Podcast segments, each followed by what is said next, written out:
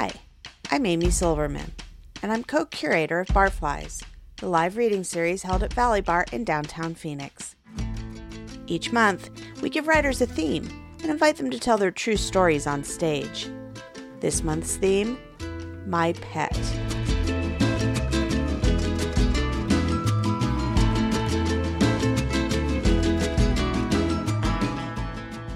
First up, will Heather Cronrath join the Wheaten Terrier Mafia? Find out in Are You Serious? I am a goofy dog person. I have always been a goofy dog person. I was raised in a goofy dog person home. I once had a friend say to me, How come I never knew you were a goofy dog person? And I said, Because I didn't have a dog. Our first pet was a brown miniature poodle. She was purchased in New York City. My mother and her friend, Eddie Holmes, a character actor, went uptown to get the dog, and then they sneaked her onto the subway. My mother said, Eddie, don't draw attention to me on the train, they'll kick us off. He smiled and nodded. Once the train was moving, he proceeded to walk up and down the car, pointing to my mother and asking people to put a name for the puppy in his hat. When they reached their Brooklyn Heights stop, Eddie said, Hey, let's go get a martini and pick a name for the puppy. My mother, never a drinker, said, Let's name the dog Martini and go home. and so it was. That dog was followed by another brown poodle of the same name, so you could say that I lived a double martini childhood.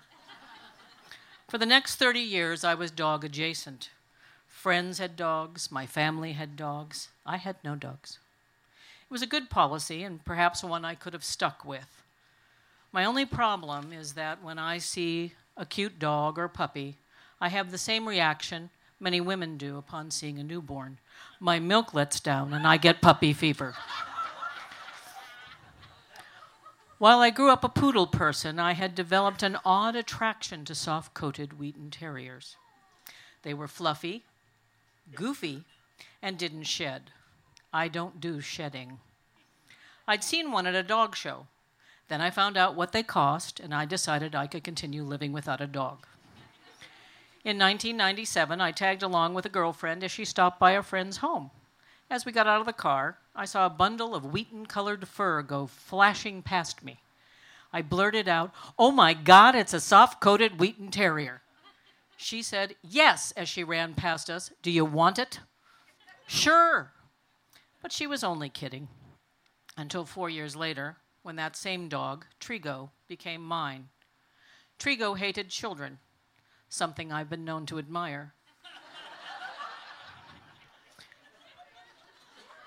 Resistance was broken, and I had a dog with which to be goofy. Trigo brightened our home for the two and a half brief months we had her before a congenital heart defect took her the life the day after the 2000 election. I called the Wheaten Rescue. I explained that I had taken in a Wheaten, it had died, and since I understood the breed, I was in the market for another. They were very trendy in those days and had supplanted the poodle as the go to hypoallergenic dog. They were expensive and hard to find, and they had many health issues. People would buy them, and then they would realize they had a terrier and decide that their lives were not destined for terrier terrain. After a long lecture from the woman about the health issues and getting a rescue could be a pig in a poke, in a situation, the lady asked a few questions about the dog I had recently lost. After my description, she blurted out, Are you talking about Trigo? This is when I learned that the Wheaten Mafia existed. they could know things that were impossible to know. But somehow, they had their finger on the pulse of all purebred, accepted Wheatens. When I mumbled, Well, yes, her whole demeanor changed. And I then listened to a litany of sins that the original owners had, from her perspective, rained down upon poor Trigo. Well, I'm glad she had a good and loving last two months. She deserved it. I'll see what I can do. That was December. In early January, I received a call asking if I would be willing to take on a dog that might need lifelong medicine. I said, sure. That is how Tiffy, or Champion Andover Wish Upon a Star, came into my life. She was a five year old bitch who had been getting ready for her final litter when she was administered bad rabies vaccine and had begun to seize. The solution was having her spayed, giving her seizure meds, and loving her. I could do all three things. It's also how I got to meet the delightful, funny, and amazing Jackie Gottlieb, one of the doyens of the Wheaten world. We met at the neurological vets in Phoenix. Jackie was a stylish, petite, very petite septuagenarian. She was one of the people responsible for getting Wheatens recognized by the AKC. I was with royalty, or was I with the capo de tutti capo of the Wheaten Mafia? Tiffy was brought out, and I mentioned how small she was. She is perfect. Trigo must have been huge. I chuckled and commented that we liked big blonde girls at my house. I was approved. Shortly thereafter, I made a bad grooming mistake and I took Tiffy to a place where they cut off the fall that was over her eyes. Within a week, I received a phone call from Sedona. It was Jackie. I hear you cut Tiffy's fall off. You know it's not good for their eyes. I explained my grooming error, and I was given the name of the right groomer. The Wheaten Mafia has eyes everywhere. Tiffy brought dog shows and Wheaten puppy meets into our lives. It was at one of these in April 2001 that I first saw him, Tiger. He was about 16 weeks old, and Jackie had just acquired him for her breeding line. He was a continental or European Wheaten. They're known for their good bone structure and their robust coats. He was adorable. He was, next time we saw him, he was six months old, and he was in an outdoor kennel with another boy. And he was leaping up and down and up and down and up and down. And my husband said, who would want to own that? Turns out we would. The Wheaten Mafia stepped in again Tiger, when Tiger was two. Jackie was told that I wanted him. I was told that Jackie wanted to give him to me because she felt his personality deserved a home. Neither of us had said anything, but we had an understanding. She would own his testicles, and we would have his heart. I leapt at the chance. So in January 2003, a big furry bundle of energy arrived and began to mark his territory on pretty much every piece of furniture I owned. I didn't care, I just wandered about with a bottle of cleaner and a towel. He was an instinctual herder, and for some reason chose my two most powerful girlfriends to herd, both of them lawyers from Berkeley. When they visited, he would nip at their heels, attempting to point them in the right direction. They were startled, charmed, and I found surprisingly compliant. the world of dog breeding is an unusual world. I learned and saw things I had never hoped to experience. My first dive into the deep end was at a dog show. Jackie requested that I take Tiger to the collection tent. Knowing nothing, I hurried along, thinking I would hand him off to some person. Instead, I found myself standing, holding his leash, while an, an in heat bulldog bitch was brought in for his sniffing enjoyment. And a woman began collecting.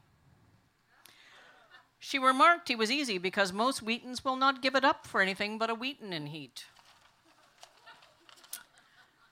During our second collection the following year, I couldn't help myself, and I asked, What exactly did you tell your high school guidance counselor you wanted to do for a living?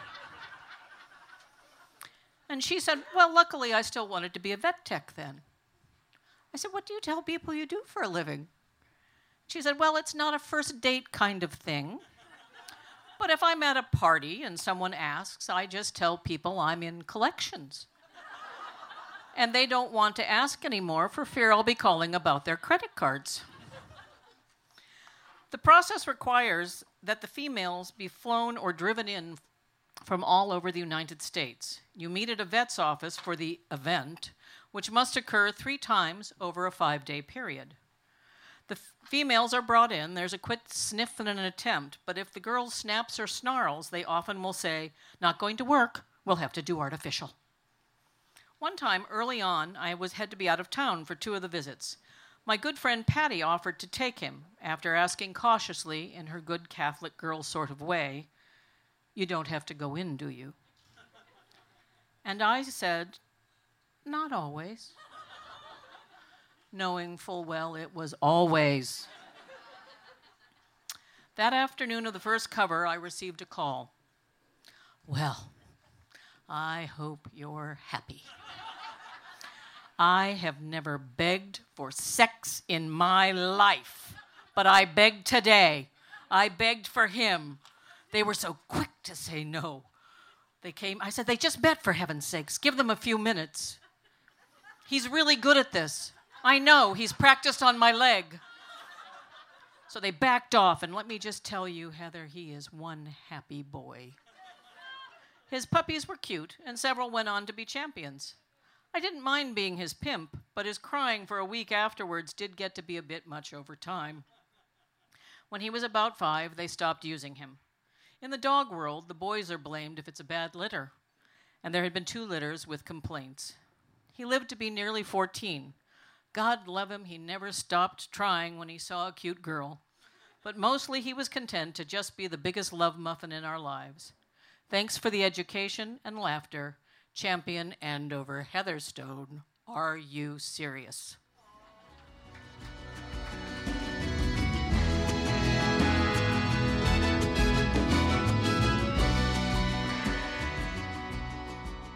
That was Heather Cronrath. Next, Nate Nichols gets caddy in Mexico with Bad Hombre. Since I was in high school, my family has taken near annual trips to Mexico with my best friend Campbell's family. His mom, Jackie, was born and raised in Leon, Guanajuato. When her parents divorced, her father's alimony was to build her mother, Maria, a rustic bed and breakfast in a small pueblo in Jalisco called La Manzanilla. Nestled between the jungle and the Pacific Ocean, the town of 2000 is friendly and sleepy, pacified by the constant breeze. La Casa de Maria, as the small inn is known, has been a staple of our trip each year. We always bring back souvenirs powdered mole, art, replica Mayan figurines, and as I got older, tequila. However, last year at New Year's, our collecting graduated to arguably its most impractical height live animals. Being in the jungle, La Manzanilla is full of life. One year, the bugs were so pervasive, one of our less hardy travel companions threatened to book an early flight back to her Arcadia mansion just to escape. The owner of a small pizza parlor keeps a capybara, the world's largest rodent, as a pet in a small enclosure behind his restaurant. Side note Mexican pizza is nothing like Italian pizza or what Taco Bell has dubbed a Mexican pizza, and somehow manages to fall short of both. However, watching a capybara pick up and drink a beer straight from the bottle while standing on its hind legs does make this particular pizza parlor worth a visit. The epicenter of all this life is a nature preserve of mangroves. Similar to a cypress, tree, the mangroves grow out of what is, is essentially a swamp or bayou. The area is teeming with birds, fish, and hundreds of crocodiles. The man who oversees the preserve, Primi, is a friend of the family. On our first visit, he delighted in explaining how, before the preserve was fenced in, crocodiles used to stroll down the main street in town or wander the beaches, which came as quite a surprise to sunbathing tourists. Primi lost part of his arm in a car accident as a child, but he likes to tell tourists and newcomers that it was a brush with a crocodile. Just as the fish and birds lay their eggs in mangroves, setting the stage for new life, so too began the life of what I've dubbed my Mexican refugee cat. The majority of our New Year's trip was spent in the Palapa, a large shade structure with a roof made from intricately woven palm fronds. It's filled with hammocks and lounge chairs, and we spent the days napping, reading, playing cornhole, and enjoying beers while watching the water. On our fourth or fifth day, we had an unexpected visitor. At first, we just heard a soft mewing.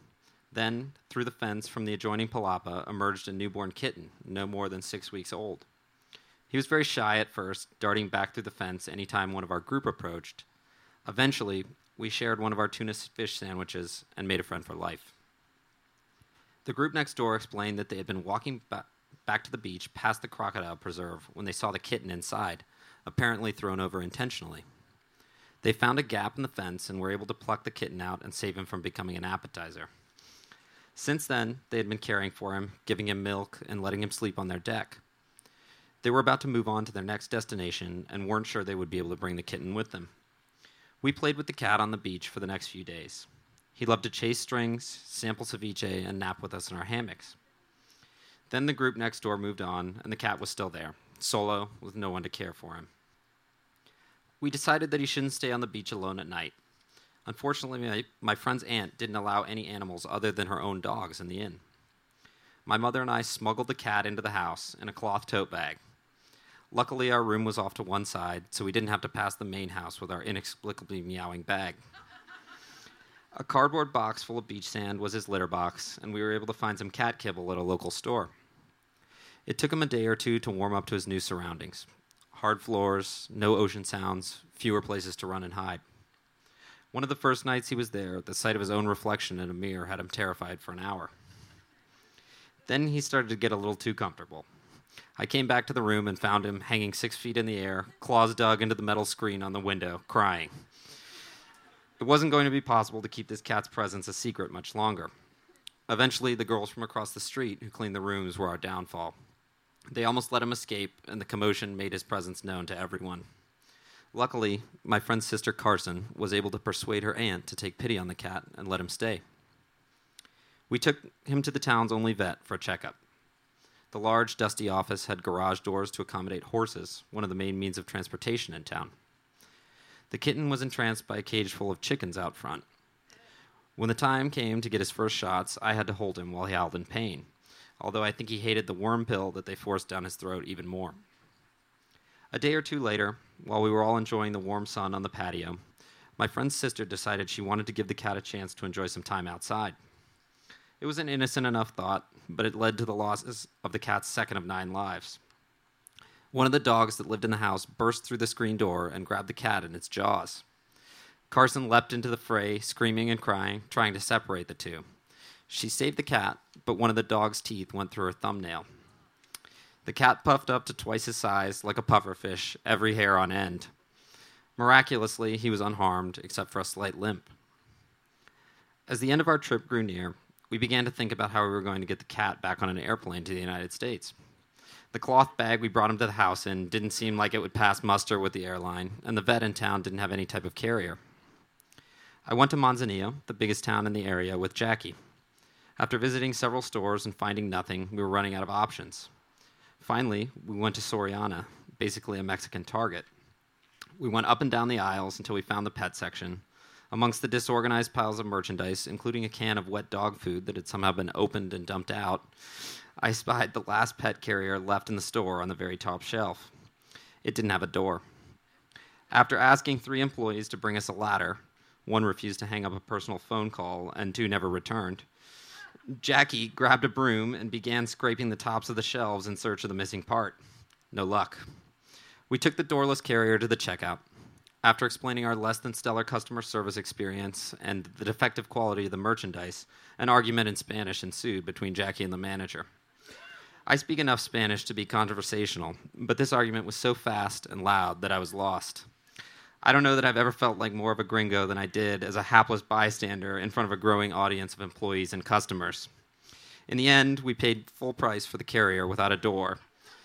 As we left, Jackie turned to me and said, This is why I left Mexico. The morning of our departure, we put the cat in the carrier, wrapped some mesh around the front, and secured the whole thing with duct tape. Not the most elegant solution, but the cat made it back on the plane. He passed through customs no problem and was off to his new home in Los Angeles with Carson. She had taken an instant liking to the kitten. The only problem was that she knew her boyfriend wanted a dog, and she had already adopted one cat without his permission. After a week long trial, the cat hadn't grown on the boyfriend, and I got the call that he was coming to live with me. For the first time in my life, I was going to be a dad. the first order of business was giving him a name. Carson wanted to call him Coco, an homage to his origin story, plucked from the jaws of a cocodrilo. However, my dad pointed out that the cat had swagger and confidence more along the lines of LeBron James. I went with Killer Mike. The human Killer Mike is half of one of my favorite rap groups, Run the Jewels, and it seemed like a better fit. Little did I know the cat would take his name literally. Life with Killer Mike hasn't been a cakewalk. Most of the time, he's sweet and docile, but then he flips a switch, and it's like he's back fighting for his life with the crocodiles. He has a penchant for sneak attacks, emphasis on attack, that includes scratching and actually sinking in his teeth. From what I've read online, cats that are weaned too early, raised alone, and have experienced trauma are more likely to attack their owners. My mom and a coworker independently sent me an article that said house, house cats really do want to kill their owners and would if they were big enough. I'd like to believe Killer Mike doesn't actually want to murder me, despite the increasing number of scars on my arms, legs, and face. I couldn't imagine coming home and not finding him waiting for me. I hope he remembers we saved him twice and spares me for that kindness, and that our future holds more snuggling than bloodletting.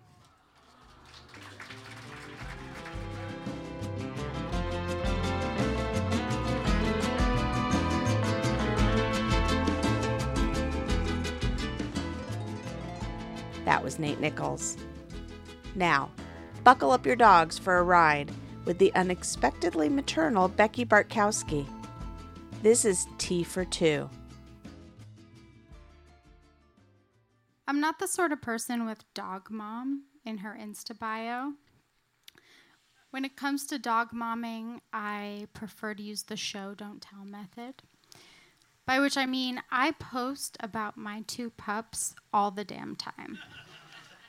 Walks, uneventful trips to the vet, and the near constant lounging in between. Watson is the blonde, feisty, borderline dickhead Chihuahua Terrier who is way too smart for his own good. And then there's Dinah, the sweet white and brown speckled doofus of unknown provenance with at least a dozen nicknames, including Daughter.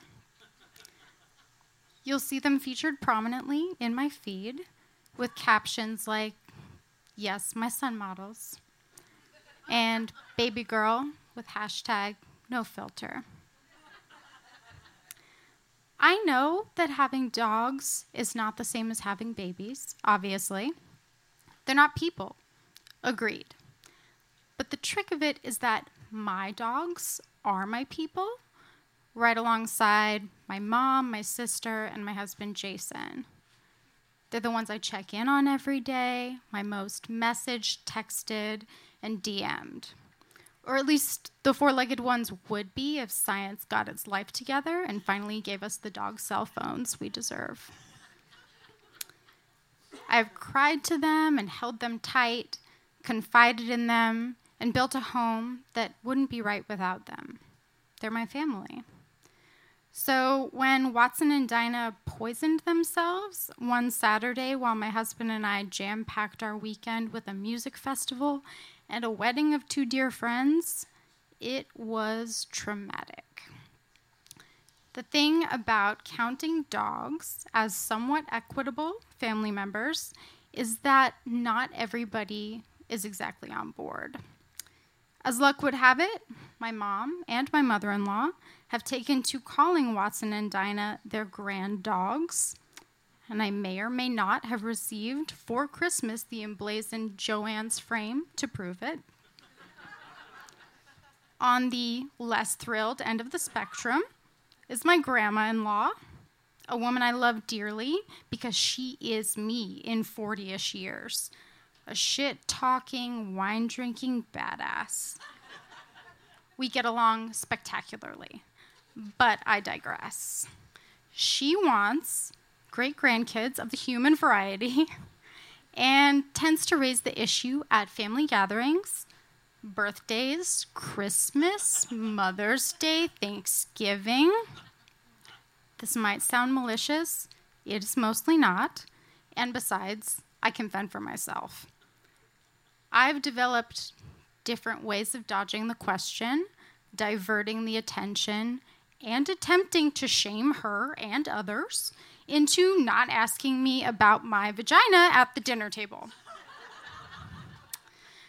There's the classic I borrowed from my late paternal grandmother. What do you care?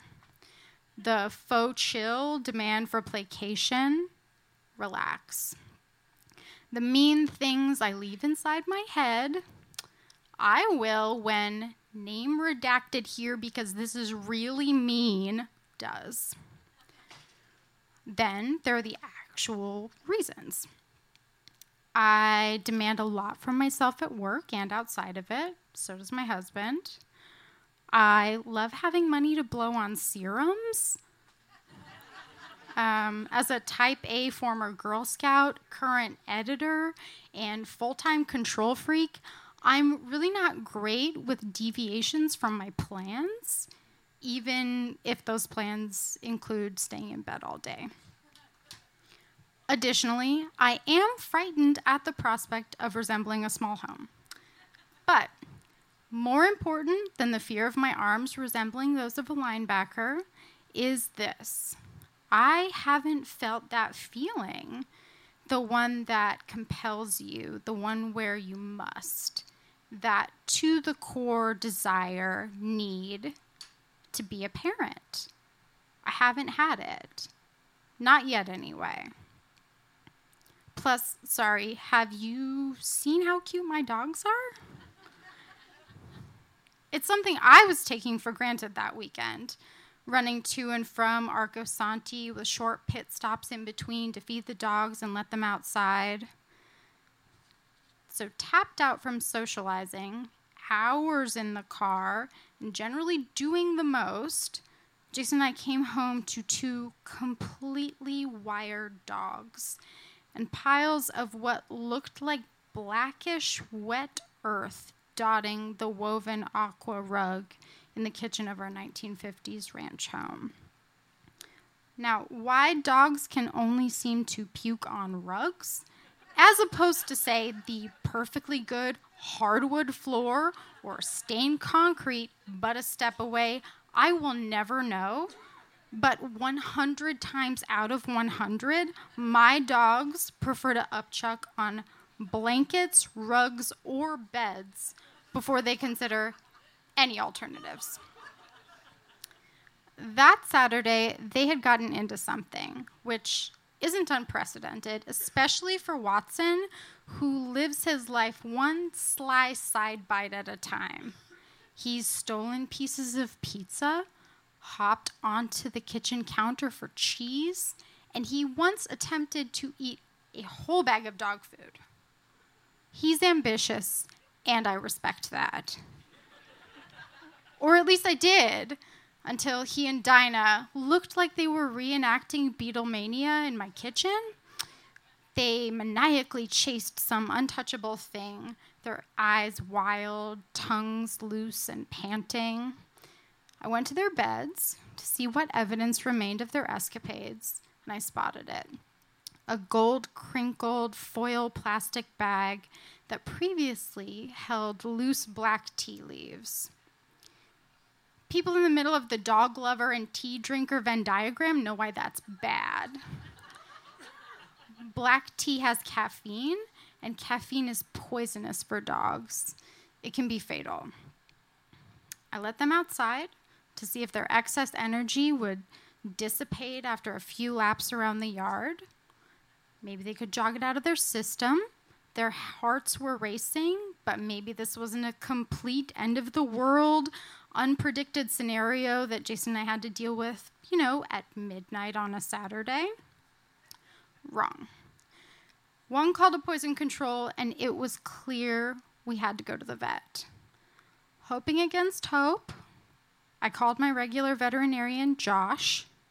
He wears flip flops and is the one person on earth who has a lifetime pass for such a fashion infraction. He calls me my dog's mom, and it is somehow deeply sweet instead of unbelievably grating. He is supremely chill, the kind of guy who says, stay out of trouble until next year's checkup. But duh, Josh was not available for business in the middle of the night, so we found an emergency pet hospital nearby. We hopped in the car and prayed. Please, no more puke. Please, no more puke. Racked with guilt and honestly preparing for the worst at this strip mall clinic, I did what Shirley MacLaine taught me to in terms of endearment. I turned on the staff. I was completely pissed off. Not at my dogs, mind you, but at every stupid question the staffers asked. How much tea did they eat? How would I know? Do you have the bag of tea? Why would I? But could you estimate how much they ate? I could not begin to know. I was apparently so unhelpful that they had to call animal poison control to talk through the situation, as if somehow the woman I spoke with earlier had extracted these answers from me, and then I had gone into a fugue state, forgetting that I actually had calculated the number of ounces of tea my dogs ate by, I don't know, measuring their individual barf piles. More infuriating still, the staff didn't seem like they were really in a rush to deal with my, of course, now miraculously calmer pups. And if they weren't extremely worried, it meant one of two things. Either this wasn't actually a big life threatening deal, or they are terrible at their jobs. As someone with more faith in dogs than humans, I chose option two. And I kept asking myself a set of questions. Why did you neglect your dogs like this? How could you let this happen? What kind of mother? A thing you should know about emergency vets they are very upsetting places to spend time. During our stay in the waiting room, a teenage girl and her sister walked in, uncontrollably crying. They were saying goodbye to their own small dog, an old ball of fluff who lay bleary eyed on a well worn bed.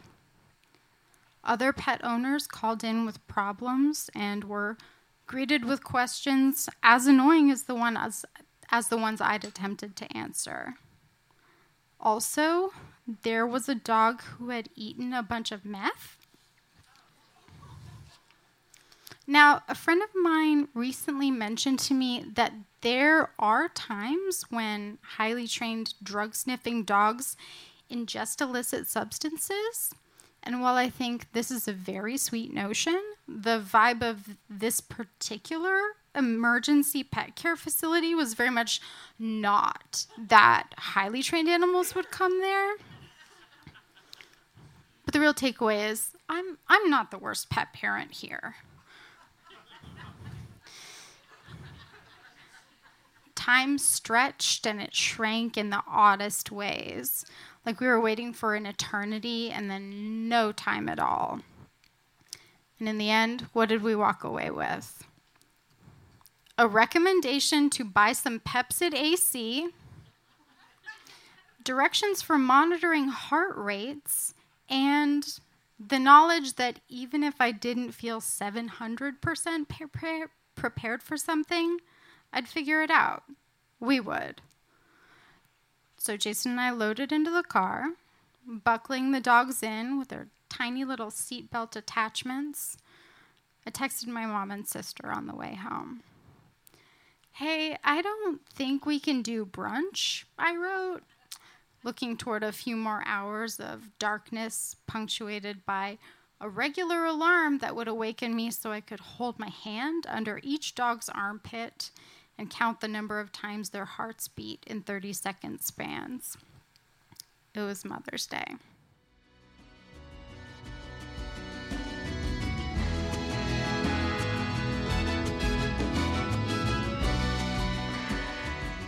Becky Bartkowski. Someone's getting tied up in knots in Malcriados by Marisa Hambleton. ¿Qué chingados hicieron? I yelled at the boys, looked around, and expected to spot my dad. Jonathan, my son, and I lived with him. My nephew David was visiting us in El Paso from Arizona for a couple of weeks. The boys were fond of their summer visits and spending the day with Grandpa while I was at work. I came home that day to find Jonathan and David, respectively eight and seven, tied upside down, one to each leg of the aluminum swing set. Our dog Curtis pouncing around, licking each of their faces. Curtis was hyperactive, naughty, and misbehaved consistently, digging under the fence, getting into the plants, chewing up the garden hose, peeing on the car tires. He was unruly in every way a Springer Spaniel could be. I had imagined life going so differently. Coming home to yet another crisis, no matter how minor, never felt normal, even if it was a regular occurrence. Being a single mom, living with my dad, and needing his help wasn't exactly the plan I had for my future. My dad's own stories about being incorrigible resonated in that instant. The story about when the nuns at the Catholic school had had enough of his shenanigans and sent him down to the basement pantry, to El Sotano, to pray. He told the story of his expulsion often, or telling of the pranks he'd play on unsuspecting relatives, where he'd set ladyfinger fireworks on the outhouse windowsill as they sat on the wooden throne. It was far easier for me to summon his stories of picking cotton with his grandfather, my great grandpa, when he was too young for public school. I can't say for certain which point sparked those deeper memories, unlike the spry look he'd get as he told his tales of mischief. The fondness in his voice was palpable when he recollected time spent with his grandparents. He'd go into a focused gaze as if to look for something far in the distance, then talk about it as if it had just happened the other day. Like his story of enjoying a hot lunch prepared by his grandmother Teresa when he went to work in the cotton fields with his grandfather Francisco. My dad would recount his preschool years in a childlike manner. He'd go on about everyone's efforts. Me mom, she went to put me in school, but they wouldn't take me because my birthday was too late in the year. So she left with she left me with my grandma Teresa and my grandpa Francisco while she went to work. He'd paint a magnificent picture of these pleasant moments during his early childhood years. My grandpa made me a little basket so I could go with him to pick cotton a piscar algodón. My grandma would fix us lunch. Sometimes she would make sandwiches, burritos, a thermos of caldo, or whatever. Y vez en cuando, she made us tamales. We'd break off the stalks del cotton.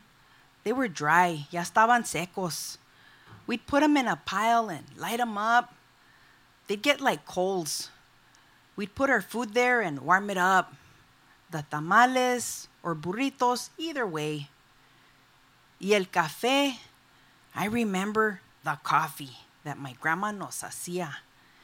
Híjola, estaba pero buena. Coffee, milk, y sugar. Grandma Teresa, she'd be a little heavy on the sugar. It was so good, mija. Los tamales medio tostaditos, bien suave. I expected poignant facts.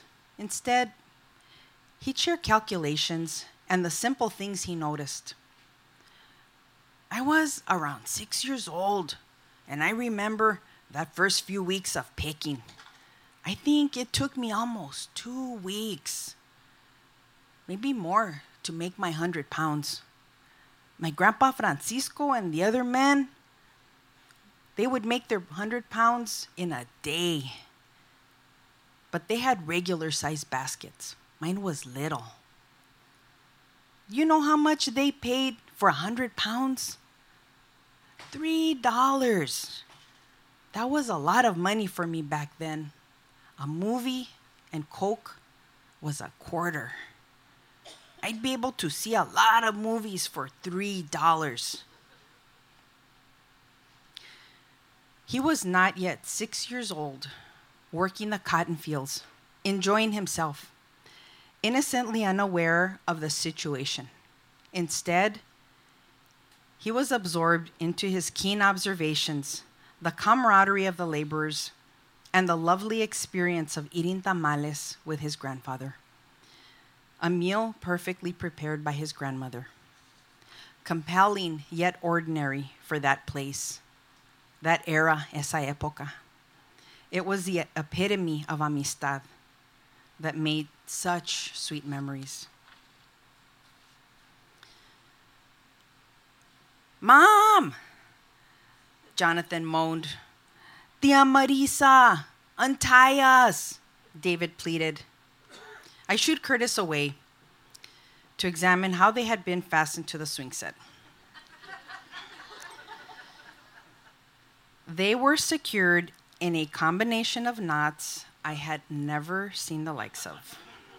Whatever it was they did, I knew it must have been really terrible for my dad to tie them up, easily accessible to the dog.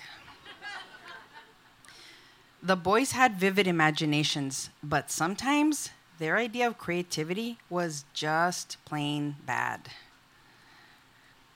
My dad received Curtis from a friend and thought he would make a good hunting dog, but the endeavor was short lived. He didn't retrieve or track very well.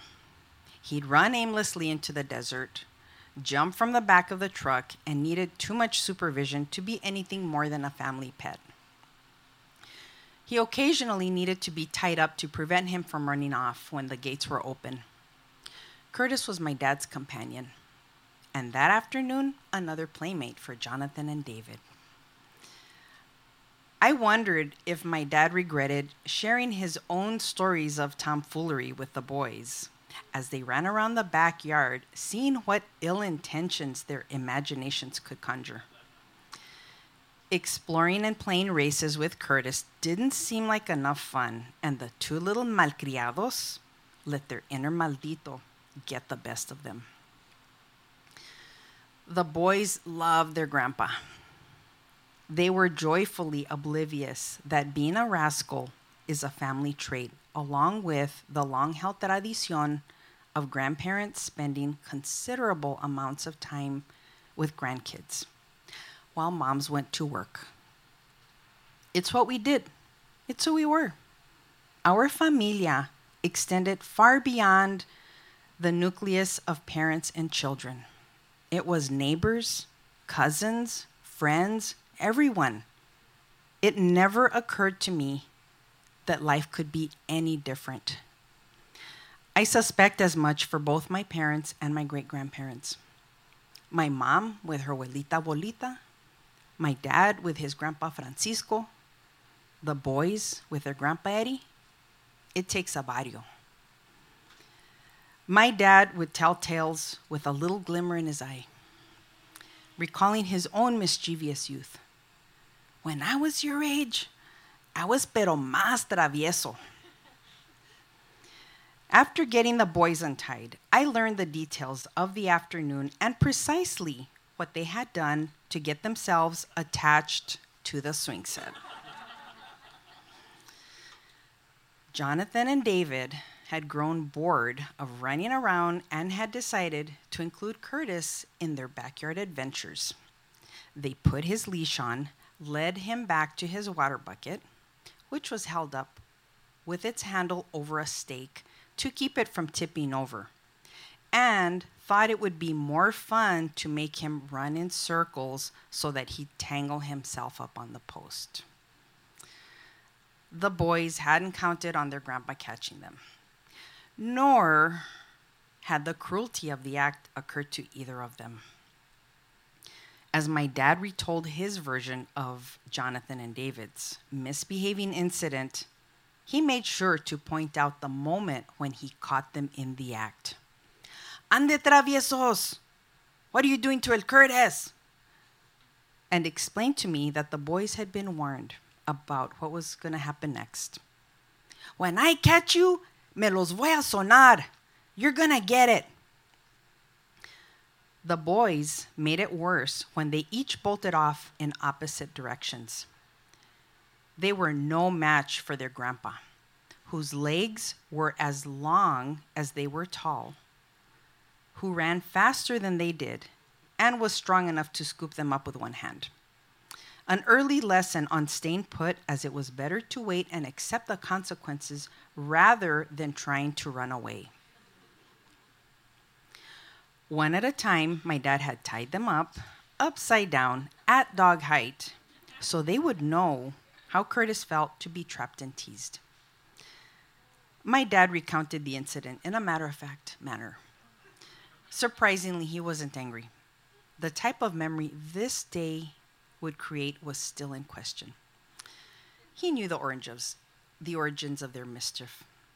Looking sideways, he whispered under his breath, Chavalos malcriados.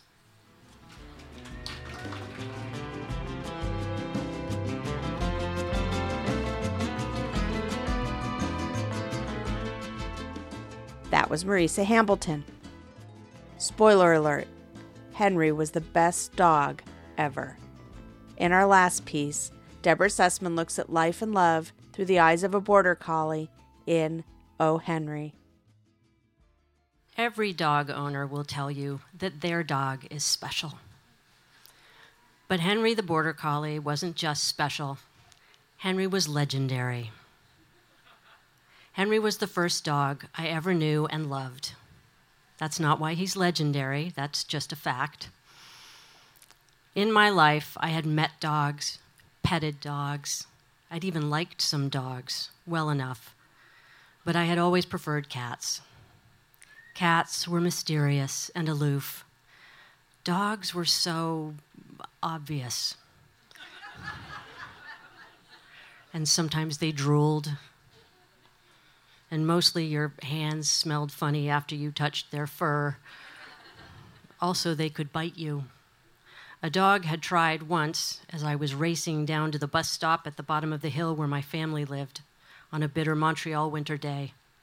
I was 15, late for school as usual, lost in my head, making up excuses for why I was late again, when a neighbor's Dalmatian flew at me and took a big bite out of what would have been my arm if I hadn't been wearing a puffy down jacket. The dog's teeth tore the dark blue fabric of the jacket and took a clump of feathers with them. I was shocked, but I also suddenly had an excellent excuse for being late and, and dramatic evidence. I was almost 30 and living in Charlottesville, Virginia, when my boyfriend, who lived a thousand miles away in a small house in the cornfields of Iowa, decided to adopt a dog. David was a journalist and an obsessive. He gathered information methodically and exhaustively on every subject he undertook in print and in life. Before settling on the idea of a border collie, he researched dog breeds and temperament, breeds and training, breeds and geographical location. For months, he entertained the idea of the perfect dog as that idea morphed from wire haired to long haired, from terrier to retriever, from mid sized to larger and back again. And he did all this research pre Google. The perfect dog, in whatever shape or size, would be loyal, athletic, and intelligent, much like David. Whether or not David was also going for obsessive, that's what he got. Why he decided on a border collie exactly, I don't know. Maybe it had something to do with visiting me and driving out into the rolling green hills of Virginia to the sheep farm where Henry and his siblings frolicked in the grass. Maybe it was because none of his friends had border collies. Whatever the reason, he fell in love with Henry the minute he saw him. I knew David had a soft spot. I had no idea how big it was. Border Collies are working dogs. This means they need a schedule and a job to do, or they become neurotic. They are not lounge on the couch and watch television dogs, not unless they've already played frisbee with you for a couple of hours and maybe hiked a mountain or two. David knew this going in. He knew that Henry's father was a champion sheep herding dog from Scotland, so Henry would be smart and motivated. And David had already settled on a kind of dog Bible for training Henry, written by a group of monks who spent their waking hours praying and training dogs. Henry was black and white, mostly with dapples of golden brown, and he had the face of a much older and wiser dog, even as a puppy. Attentive eyes, long, slender nose. The tip of his tail was pale and naked, missing its fur, and this troubled David, but not enough to prevent him from taking the puppy home with us to the condo I shared with my roommate. And David, who was fairly particular about his car, didn't mind when the puppy threw up all over the back seat. He was more worried about the dog than he was about his car's interior, which indicated to me how serious he was about caring for this creature. It was the first of many car rides Henry would take with us, up and down the East Coast and back and forth between Iowa and Virginia. When I tell you Henry was brilliant, I am not exaggerating. Some of it was the breed. Border Collies are keen and inquisitive and eager to please motivated not by food, although he certainly enjoyed a nice pig's ear, but by praise for a job well done. When Henry was still a puppy, we took him back to the sheep farm where he was born and put him in the field with a few of the farmer's sheep. He was a fraction of their size, but he immediately herded them all into a corner. It was like watching a fish swim. Henry's training routine was thorough and consistent. David taught him to be comfortable in a crate, to fetch and return an object, a ball, a frisbee, a desiccated corn cob, and to poop on command. The command was let her rip. and his friends would threaten to drive out to his little house in the cornfields when he wasn't there and yell, Let her rip, Henry, through the mail slot in the front door. Henry also learned not to step into the street any street without first being told it was okay. He knew all the usual commands sit, lie down, up, and if you told Henry to shake, instead of giving you his paw, Henry would shake all over the way a dog does when it's just jumped out of the water. Henry, it must be said, was better behaved than most people. I was very proud of Henry. I loved it when my friend Alex said, He's this far from speech. I loved it when Henry greeted me at the door. I loved taking Henry for walks in the woods and how incredibly fast and graceful he was. I loved when Henry outran a greyhound at the dog park. I was becoming a dog person. And when David and I broke up, and he suggested that Henry might be better off with me in Virginia than couch surfing in New York City with him, I agreed. He loved Henry enough to let him go. And when my parents asked me if I would come home to Denver to spend time with my father, who'd been diagnosed with cancer, Henry came with me. As children, my brothers and I were not allowed to have pets unless you count goldfish, mice, and gerbils, and I did not. When I was 12, I wore my parents down with my begging, and they let me adopt a small gray kitten, but a dog was out of the question. I knew better than to even ask for one, although I did ask out of curiosity and more than once, why not? My mother said it was because my father had grown up in small apartments in Europe and wasn't used to dogs. The chemo made my father tired, and he often seemed distracted or sad. He was cordial with Henry, but slightly wary. Gradually, Henry wore him down. He didn't leap or lick or beg.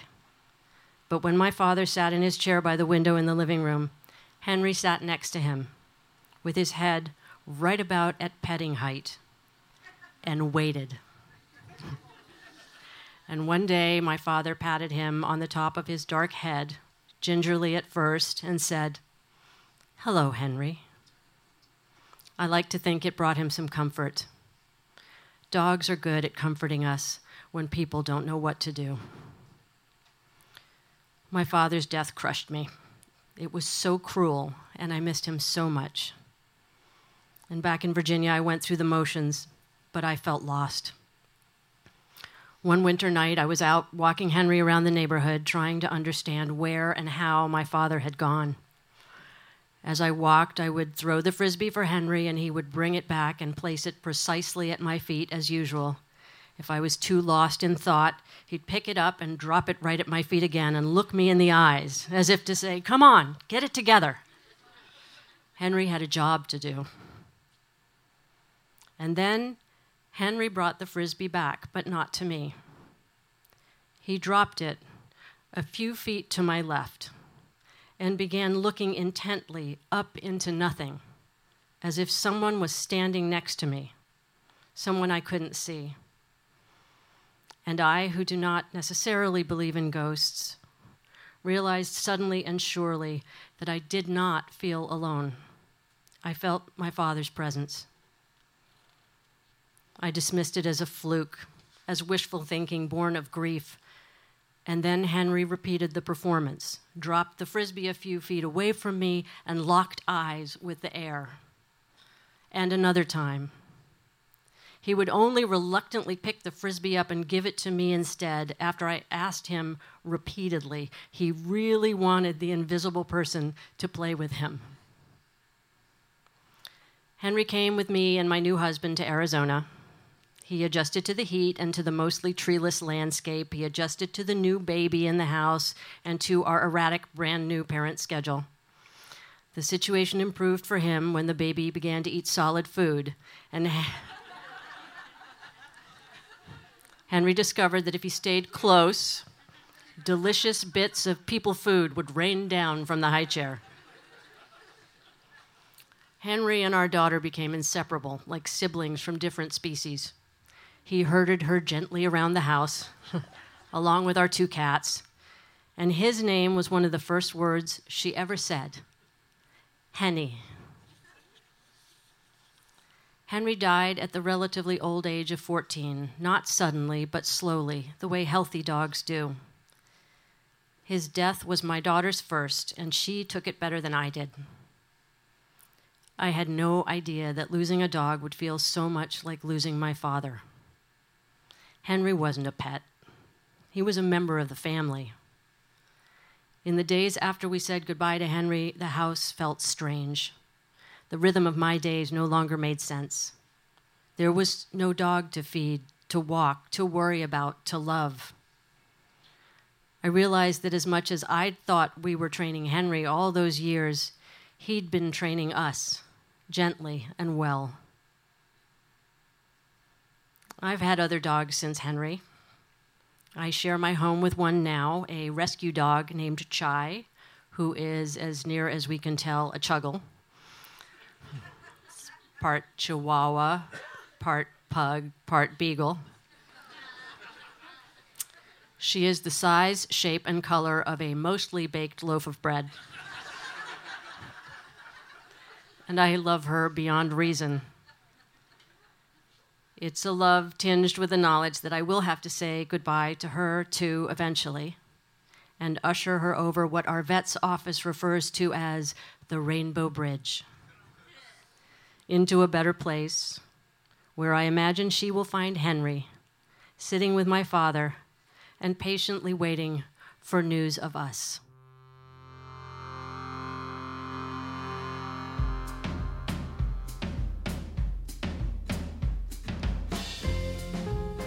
That was Deborah Sussman. And that's it for this episode of the Barflies podcast. Special thanks to my co curator, Katie Bravo, podcast producer, Sarah Ventre, Charlie Levy, David Maroney, and the rest of the folks at Valley Bar, and to Calexico for our theme music. Learn more about Barflies, including upcoming workshops and performances, at barflies.org.